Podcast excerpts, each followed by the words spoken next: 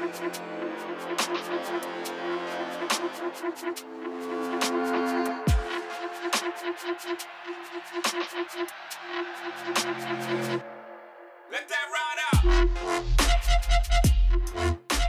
up, everybody? Welcome back to After Dragons, and this is episode three of our creator interview series.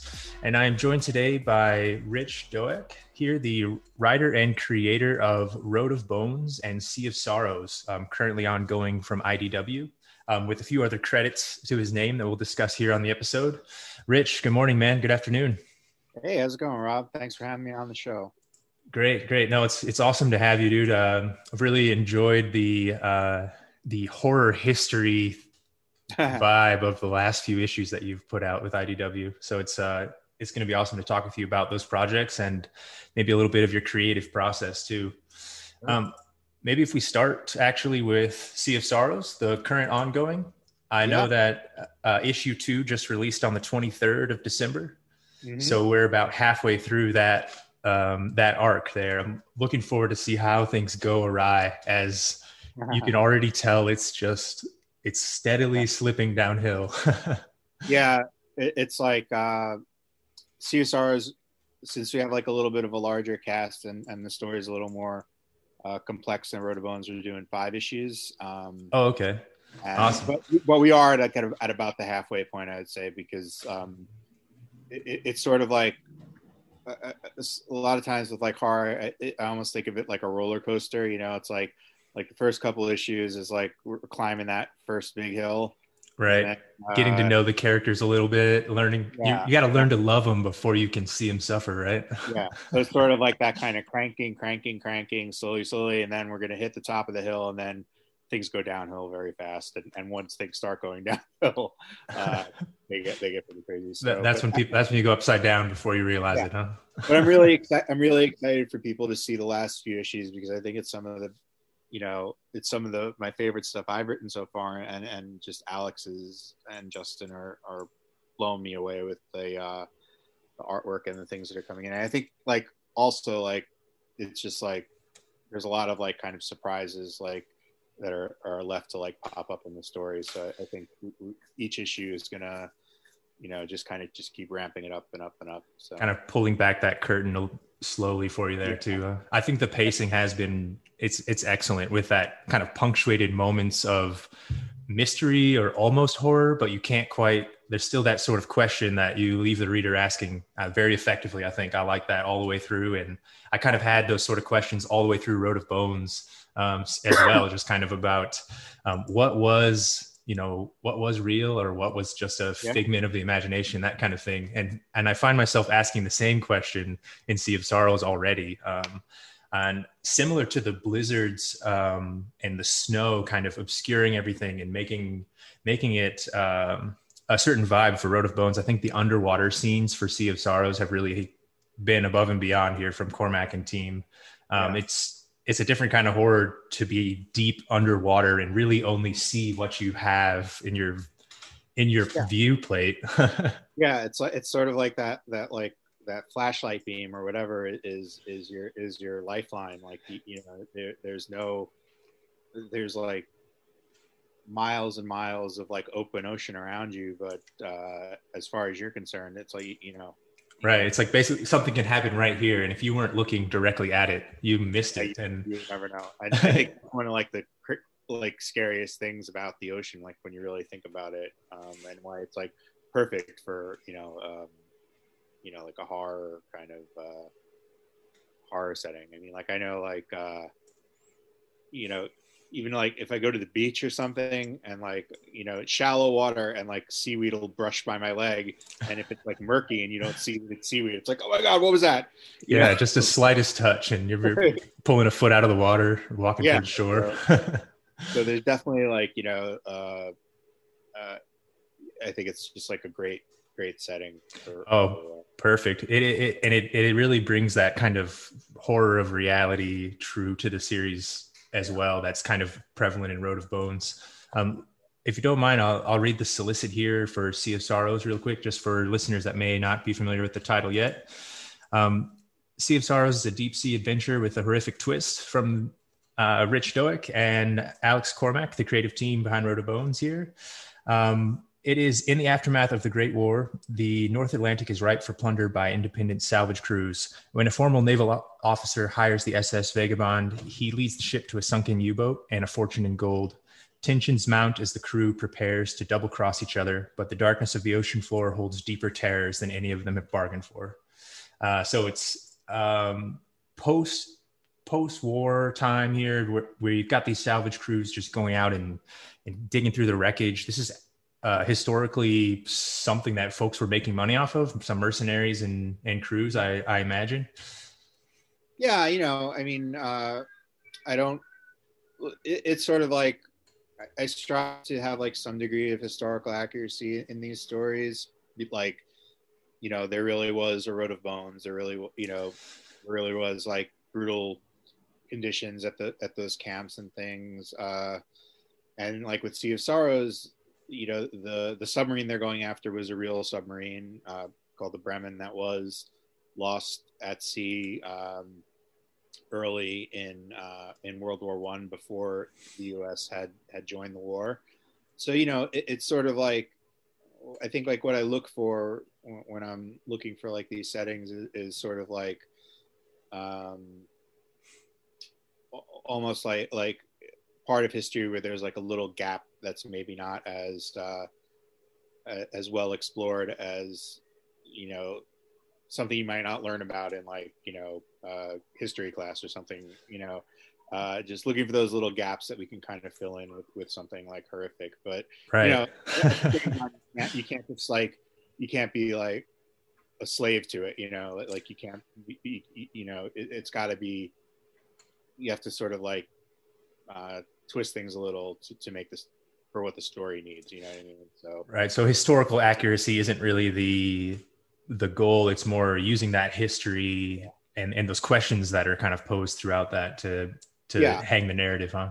Yeah, it's sort of like accuracy. It, it's like your your compass. You know what I mean? It's like you know, it's like if you if you if you can. uh you know that's the direction you want to go and you want to get as close as you can knowing that you're not going to get everything right and you know, and and some things are are going to, I guess you could call it like artistic license or or, or whatever it is. But uh, right, yeah, no, know, what, we do try to like throw a few tidbits in there just because I think it helps like make it seem like make it feel like uh you know this could have like really happened. Yeah, I think so. It really um, uh, grounds it a little bit in yeah. uh, somewhat reality. Uh, as a fantasy sci-fi guy myself, I I'm I'm used to just the wildest worlds, and I'll read a comic all about, you know, the made up cosmos and some different protagonists. But it's always cool to see something based, uh, you know, in our reality, but still with that fantasy twist or a little bit of that horror vibe. Do you um, do you attribute your move towards horror kind of to your prior world building and playing with kind of fantasy creations and things like that? Yeah I, I, think it definitely kind of like helps because uh, like i i, I was i oh, i kind of still do consider myself like mainly like fantasy and, and sci-fi writer that's what most of my ideas were like uh, when i was developing road of bones for example the um, it, it was originally uh, i was researching prison breaks for for a sci-fi idea i had uh, huh. But the more I read about it, the more I was like, well, you know, this is like pretty fascinating. It almost doesn't need to be, um, it almost doesn't need some like made up setting. Like this is a pretty fascinating setting that I, I, I like. The more I read about it, the more I, I was interested in it and, and felt like I didn't need to kind of take it out of reality. I could just sort of enhance what was already there with, um, uh, you know, like, like speculating sort of inward instead yeah. of out outward yeah. almost yeah but, but like the world building like knowing what what works in world building as far as like making a setting consistent and making it like uh logic work i think that really does help with like car because the same rules apply there you know like you know everything still has to make sense and resonate in, in, in the same way so Right. No, I think it's uh, it it it comes across very well here in, in, both in both of the stories that I've read so far, especially in the uh, um, the Road of Bones mystery here is very much, uh, you know, was it was anything fantastical happening at all, or was it was it just this this awful um, journey, you know, of a, of escape from a Russian gulag? Um, I read more about the road after um, completing the series and like dig, dug a little bit into the history there, and it's just crazy to see, man. It's um, it's unreal. I think I think we actually probably you know I mean I, I don't I don't think any kind of like uh, story or movie could like compare to reality like you, you know but I, I think we actually as brutal as it was in the book we, we probably toned a lot of stuff down as far as like reality goes you know like I mean it was like really one of the it was like hell on earth so yeah just a horror of uh, horror of humanity's kind of history here it's a uh, yeah. an interesting interesting to look back at historically and it's just crazy to to put yourself in that place as the reader or as the as the creator there too it's uh, a different kind of horror for sure where yeah. you, typically if you tell someone oh it's a it's a horror book they're going to ask about the haunted houses or you know which yeah. What killer is coming out of the the shadows. So it's always cool to see that that really played with with some more nuanced uh, approaches there. Yeah well i think that that was one of the things like when we were when we were coming up with Sea of Sorrows, like we, we knew we wanted to do another horror book, but we really didn't want to do like Road of Bones too, like like you know what happened the next day or or you know right, like right leave so you're leaving that with the question mark and with that nice delightful question huh? the question mark was was part of the point was like you know with like what's worse like the horrors that we create or the horrors that uh, that we dream up, you know, as, as far as like supernatural stuff goes. Yeah, so there was a a touching panel there um, in Road of Bones where the guy was saying, you know, I can just, you know, knife anyone in the in the camp and get what I want, but what am I going to do here, right in the mountains in the wilderness? So for Sea of Sorrows, we were like, well, what what could we do that will make it kind of a companion piece to Road of Bones, or you mm. know, or or related like thematically so it's it's kind of like almost like a spiritual sequel rather than like a, a direct sequel, you know like so I guess, I guess like we're kind of like inspired by um you know uh the cornetto trilogy like, shaun of the dead hot fuzz and, and end of the world like that that kind of thing where it's like you know similar themes similar situations but but like completely different uh right. set so man that scene in that like, scene in Shaun of the Dead, anytime someone says it, I almost laugh out loud just thinking of the guy standing there, just looking outside. Just like, there's a girl in the garden. It's yeah. just the first time that lady's standing in the backyard. Classic. Yeah. or like another way to look at it would be like something like, you know, like uh, American Horror Story or, or like uh, Tales from the Crypt or something like that. Or I like, see. Right. So definitely staying in the same in the same vein, but not really treading the same like thematic territory or yeah, or even time time frame there. Yeah, uh, like variations of a theme. You know, uh, like you know, like in Road of Bones, it's very much about like survival. It's like you know, in in Sea of Sorrows is I think a little bit more about greed and ambition.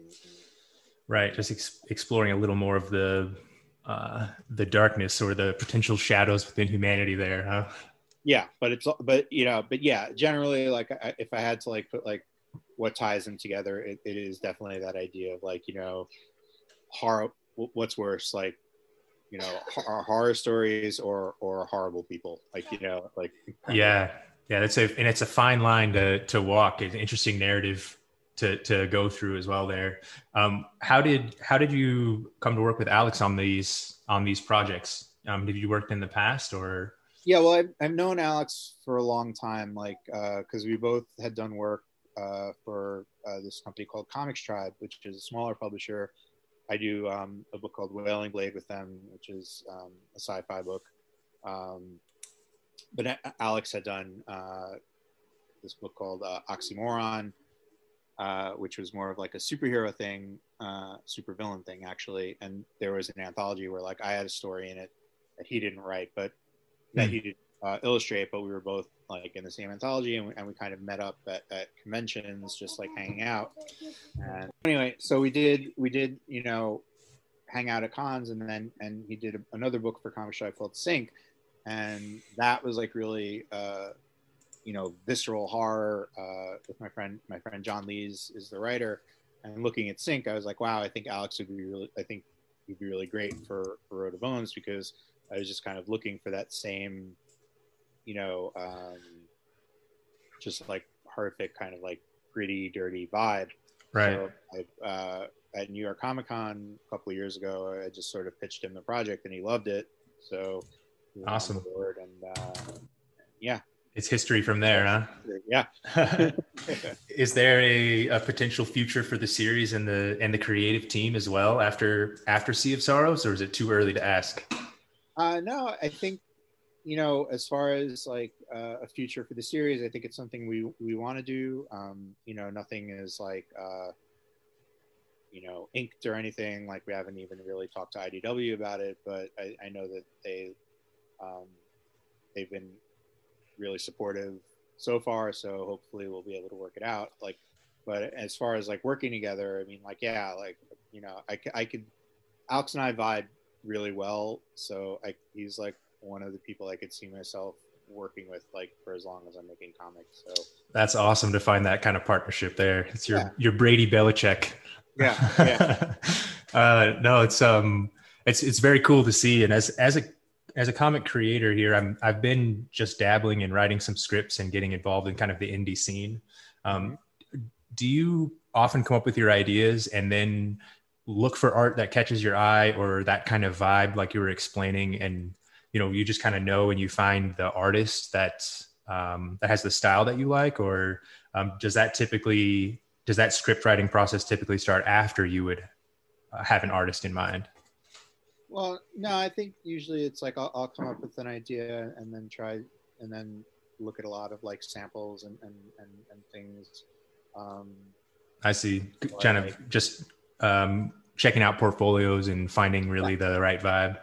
Yeah, I mean, especially more like like like I would say like, like earlier when, when I was like first starting out, and, and still like now. Then I think like when you get a little bit more into it and you start to get to know people and and and meet and talk with them, you might find somebody who you uh, who you like you like their art, you like their personality, whatever it is, and you think like, okay, well, let's find something to work on together. And I might ask the artist, like, well, what do you, what do you, what, what would excite you? Like, you want to do, I like, see.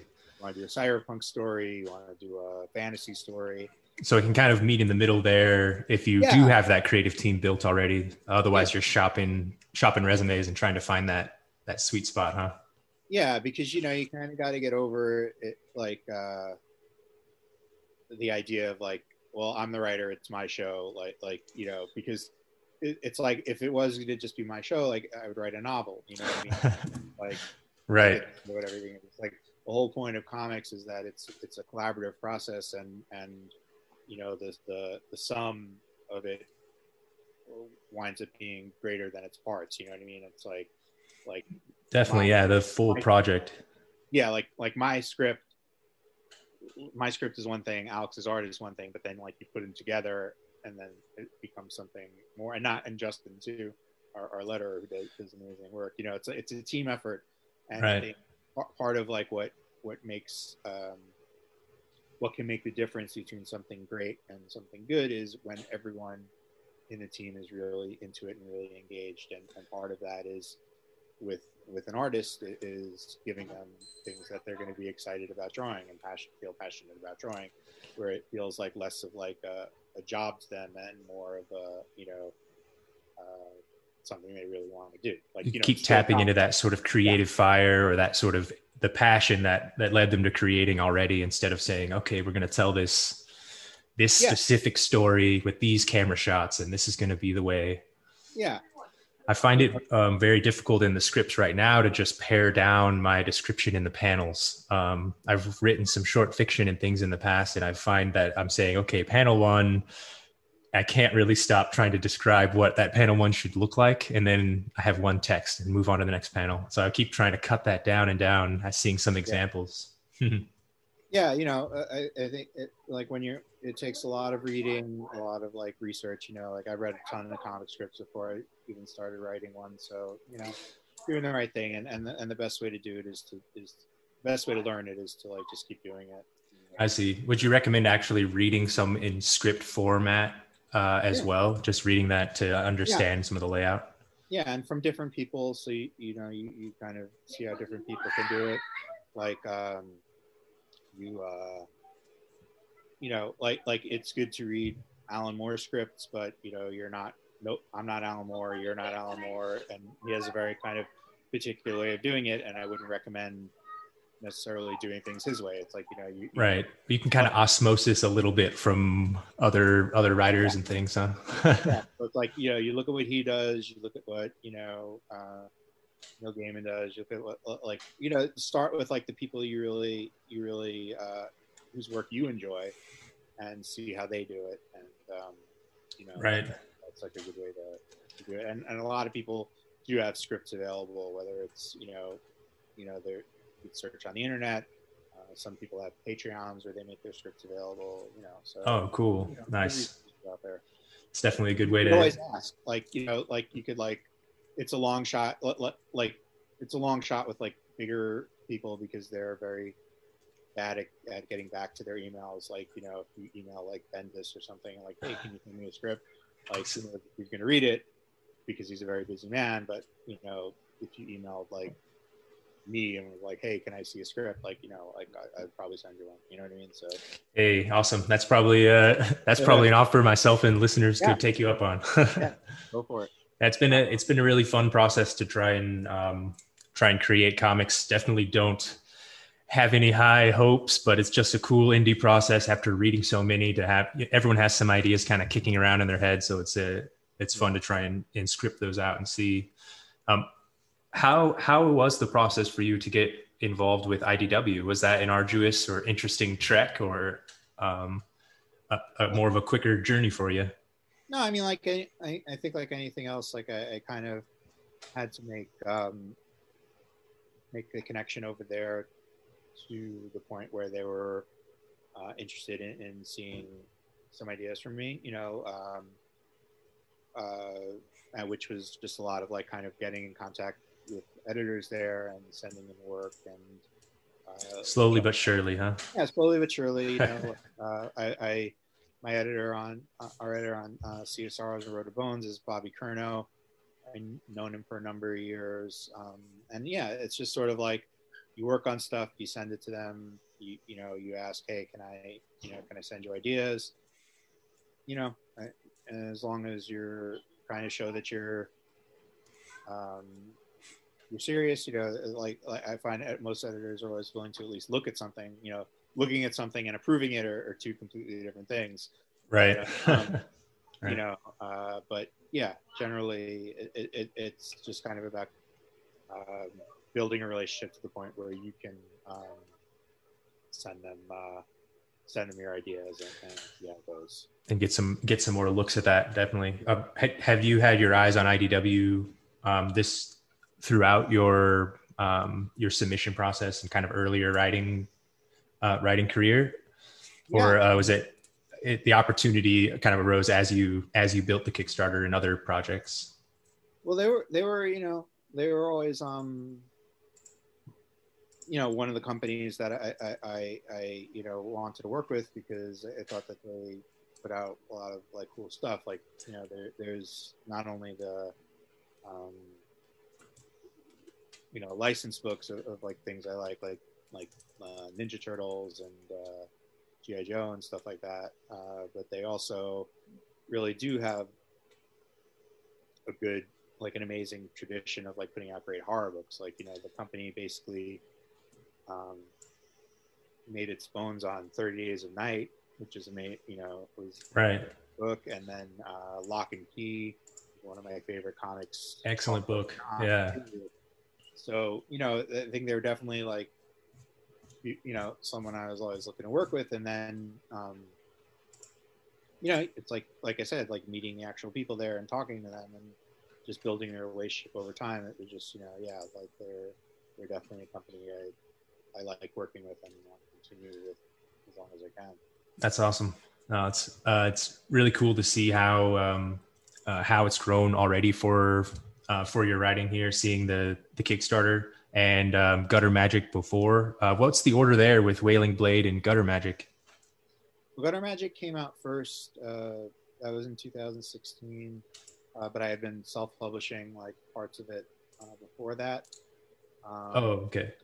And then uh, Wailing Blade uh, had kind of like a long road because we went through a couple of like false starts with like artists that like just didn't work out and things like that. But um, the woes of project management and uh, team building yeah, there, huh? yeah, then, well, we got it together and we got it out in in 2019, and, and that, that's like. Uh, that's like another one of my favorite books that I've worked on. But it's a totally different vibe. It's it's, it's very like uh, like uh, dark future sci-fi. It looks like it's got that grim dark, uh, yeah. grim dark sci-fi vibe to it for sure. I need to hunt it down. I saw a few of the covers as well with, uh, I think what is his name, Head Taker, swinging that yeah. swinging that blade. It looks vicious. Yeah.